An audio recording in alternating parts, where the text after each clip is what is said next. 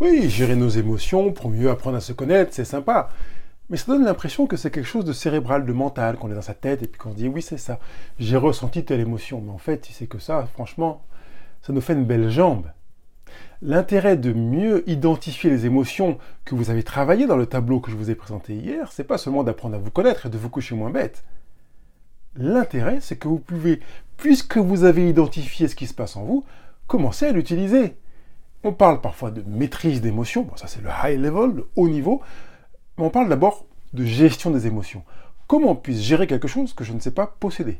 Vous avez besoin de savoir que vous l'avez, que ça se manifeste dans votre vie, dans votre jardin émotionnel. Quand vous avez identifié une émotion, ça peut changer la donne. Imaginez que vous êtes au volant d'une deux chevaux et que vous voyez un obstacle devant vous sur votre route. Vous vous dites, je vais rétrograder et mettre un grand coup d'accélérateur pour mettre un bon booster là-dessus et, changer de voie. c'est deux chevaux. c'est une émotion faible. Vous l'avez identifié. Si vous l'avez identifié, vous n'allez pas rétrograder et mettre un grand coup d'accélérateur.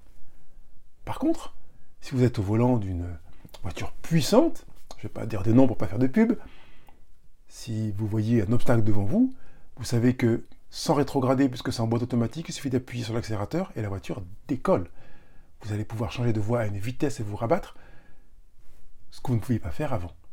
Mais pour ça, vous avez besoin d'apprendre à connaître vos émotions.